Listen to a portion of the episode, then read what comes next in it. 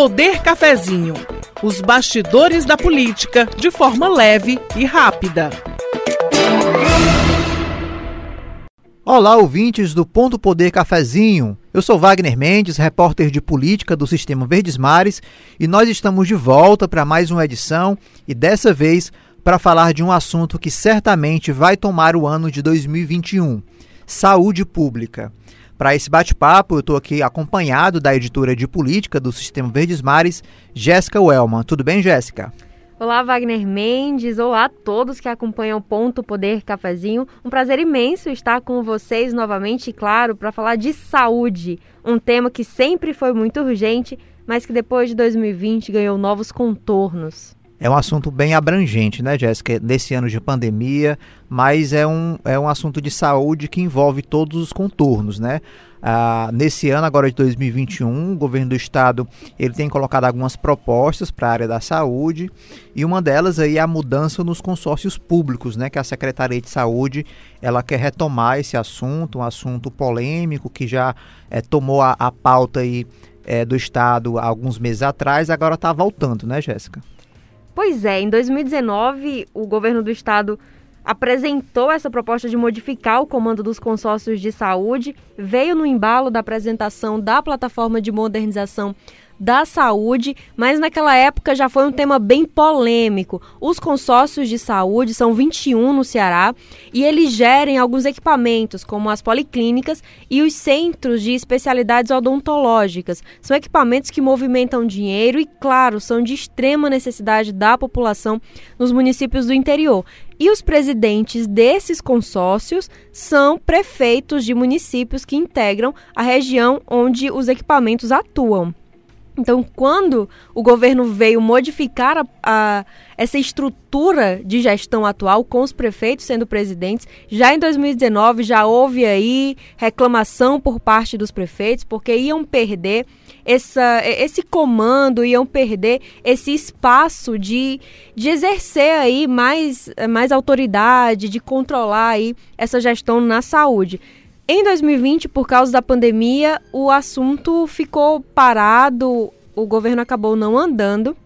Mas agora em 2021, a promessa é de que ele volte a discutir esse assunto. Então, o secretário da Saúde, doutor Cabeto, em entrevista exclusiva para a gente, pro, pro, pro Inácio Aguiar, né, editor executivo aqui de política, falou que o governo deve retomar agora com a proposta o quê? São duas. Uma delas pode ser que o governo assuma totalmente a gestão tanto das policlínicas, do, dos centros de especialidades odontológicas, e uma segunda é que irão nomes executivos para essa gestão, pessoas selecionadas, e os prefeitos vão atuar como assim órgãos consultivos nesse caso. Agora, Jéssica, isso fica isso fica muito claro que os prefeitos eles vão perder protagonismo nesse processo, né? E aí acaba sendo um jogo político que o, que o governador Camilo Santana vai ter que vai ter que jogar e vai ter que equilibrar todos esses interesses nesse momento, né? Perdem protagonismo sim, os prefeitos certamente estão cientes dessa situação. Inclusive, a mudança acontece agora num período em que parte dos presidentes desses consórcios deixaram as gestões, ou porque não foram reeleitos, ou porque de fato encerraram os oito anos de mandato. Então a mudança já deveria acontecer nesse período e o governo está aproveitando que já há um vácuo nessas gestões para poder modificar, porque, claro, essa mudança vem de do acompanhamento que tem sido feito nos últimos anos que detectaram o quê? Que há casos de superfaturamento, sabe? Que há estratégias de, de negociação das consultas, assim, entre os municípios, a disputa entre os prefeitos, para o acesso que a população vai ter. Segundo a própria Secretaria da Saúde, o, os equipamentos não estão atendendo a população como deveria. Tem um atendimento hoje que chega a 25%, então está acontecendo uma má gestão em alguns casos e o governo está tentando ir por aí, mas claro Muitos prefeitos dizem que eles fazem a parte deles, têm uma boa gestão e agora vai ser a hora de equilibrar essa balança. Agora, Jéssica, a grande maioria é, das prefeituras, elas são aliadas ao governador, né? E muitos prefeitos que saíram fizeram seu sucessor, principalmente do PDT, né? Que tem a maioria é, dos municípios aqui no Ceará.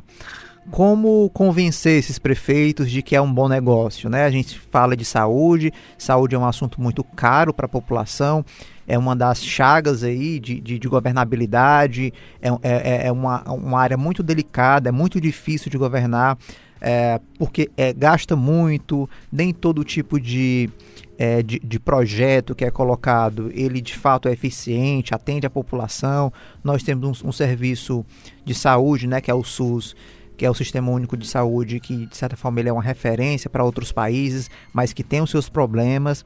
E é um desafio para o governador e para os prefeitos também administrarem é, essa, essa estrutura de saúde no estado, né? Como é que como é que o governador, como é que você acha que o governador vai convencer esses prefeitos de que ele vai deixar ali de ter influência, de indicar um, um funcionário, de indicar um, um, um, um aliado ali dele para alguma função no consórcio desse? Como é que vai como é que vai ser esse 2021 aí, tendo que também administrar essa pandemia, né?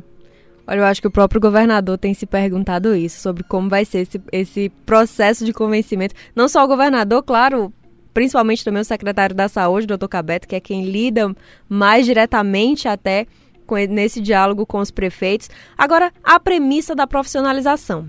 Né, de, que é, de que vai modificar, de que a atuação dos, dos hospitais vai estar mais atrelada a esses equipamentos, a atenção básica. Então, assim, ao que se percebe até agora, inclusive nessa mesma entrevista, o secretário da Saúde, doutor Cabeto, falou também de outros projetos que eles devem lançar aos municípios, e dentre eles, eles vão ofertar aos municípios que contratem o Estado para entrar também na gestão da atenção básica, né? Que são ali os postos de saúde, que é a porta de entrada da população para o SUS. Então, o governo deve entrar por aí para tentar ajudar as prefeituras. Há uma queixa muito grande de não ter como financiar a saúde, claro, porque é muito caro. E há outros programas, por exemplo, amanhã. Amanhã, eu tô falando hoje aqui na hora da gravação, mas na terça-feira, dia 12 de janeiro, o governador tem um encontro com prefeitos para anunciar o programa Cuidar Melhor. Esse programa vai usar verba do ICMS para repassar dinheiro aos municípios que conseguirem reduzir mortalidade infantil, mortalidade por AVC infarto, índice de acidentes de mortes por acidente com motocicletas. Então o governo vai tentar chegar para os municípios e dizer: olha, eu tenho outros programas, eu tenho outras formas de ajudar vocês com dinheiro, para vocês oferecerem uma boa estrutura de saúde para a população e acreditar que se pode fazer uma boa política, mostrando para as pessoas que aqueles equipamentos estão funcionando, que elas estão sendo atendidas e que aquilo ali pode ser convertido em capital político também para esses prefeitos. E Jéssica, esse programa, né, que vai ser lançado pelo governo do estado, ele segue a, a mesma a mesma receita do PAIC, né, que é o programa é, de alfabetização na idade certa, no sentido de você premiar os municípios que conseguem bons resultados, né?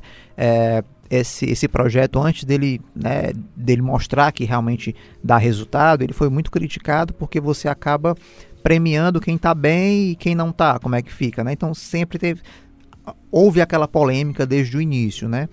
E, e é inevitável que, que houve um resultado aí em relação à educação. E que há casos também que vai se melhorando o projeto. Nesse mesmo processo das escolas, assim, quando se premia as melhores, há também um programa em que as melhores ajudam aquelas que não tiveram tão bom desempenho. Então, com o tempo, você consegue aperfeiçoar, mas claro que no começo há muitos pontos aí a serem ajustados. Então, é, o, o, governo ele quer manter a mesma receita em outras áreas, né? Na saúde, que é uma área tão delicada quanto a educação. Será que vai dar certo? Será que esse, esse modelo aí na saúde, de fato, os prefeitos eles vão encarar é, esse, esse incentivo aí como, como mais um desafio, né? Porque a gente sabe que é, a, a, saúde é uma, é uma área muito delicada, muito cara, muito difícil, mas que é, é o Estado está pensando caminhos, alternativas para ver se funciona ali, né, nessa, em meio a essa loucura. O projeto é todo amarrado em termos de regionalizar o atendimento, que é inclusive uma das premissas do SUS.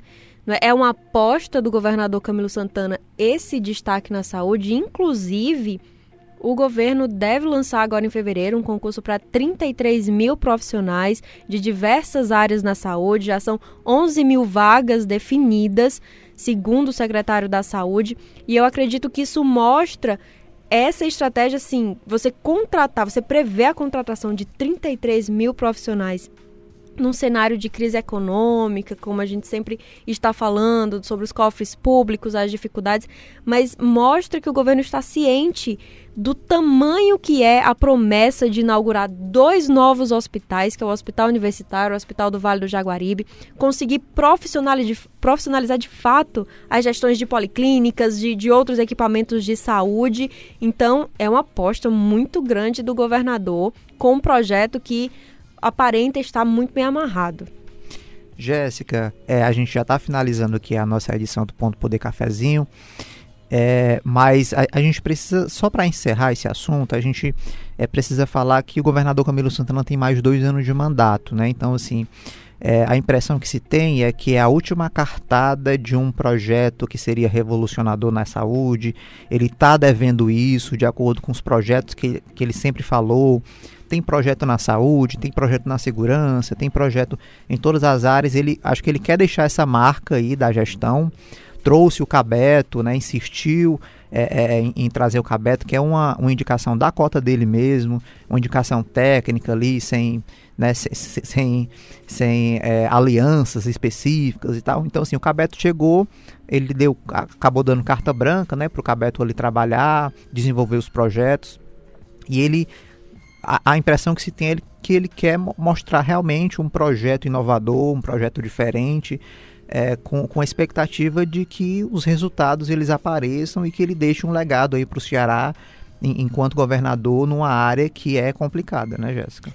É, quem não quer ser o gestor que fez a saúde funcionar, né? Seja no município, seja no estado, seja no país, ainda mais com os contornos que a saúde ganhou depois da pandemia, né? viu-se a desigualdade que existe em atendimento, em acesso. E se o Camilo já tinha essa premissa de ter a saúde como referência do seu governo, acho que agora isso é mais que nunca. E é inclusive interessante perceber que essa estratégia ela perpassa o Camilo, claro, mas se você reparar antes do Camilo, o Cid Gomes acabou ficando com ele a referência da construção dos grandes hospitais. Então, é também um projeto de continuar isso que iniciou-se no governo Cid, fazer com que esses hospitais funcionem. Porque o maior receio de muitas dessas grandes obras do governo Cid era que se tornassem elefantes brancos e que você acabasse não conseguindo colocá-los para funcionar. Então, esse projeto do Camilo me parece ser muito por ele e muito também pelo projeto de governo no qual ele está inserido. A gente torce é que os projetos né, que, que envolvem principalmente a saúde, que eles realmente funcionem, que eles deem resultado. Né? A população sofre muito, o percentual da população que consegue pagar plano de saúde é muito pequeno ainda no país. Então, assim, quando, quando uma saúde pública ela funciona, isso realmente é muito positivo para a população, principalmente aquela população mais mais vulnerável financeiramente, né, Jéssica? Então, é o seguinte, o Ponto Poder Cafezinho ele vai ficando por aqui. É bom lembrar que a gente está publicando duas edições por semana do Ponto Poder Cafezinho e ele está publicado aí nas principais plataformas de áudio. Jéssica, estamos ficando por aqui. Até a próxima. Wagner, muito obrigada pela companhia, pela discussão e a gente se encontra em outros Ponto Poder Cafezinho. Até qualquer hora, gente. Até mais. Você ouviu Ponto Poder Cafezinho os bastidores da política de forma leve e rápida.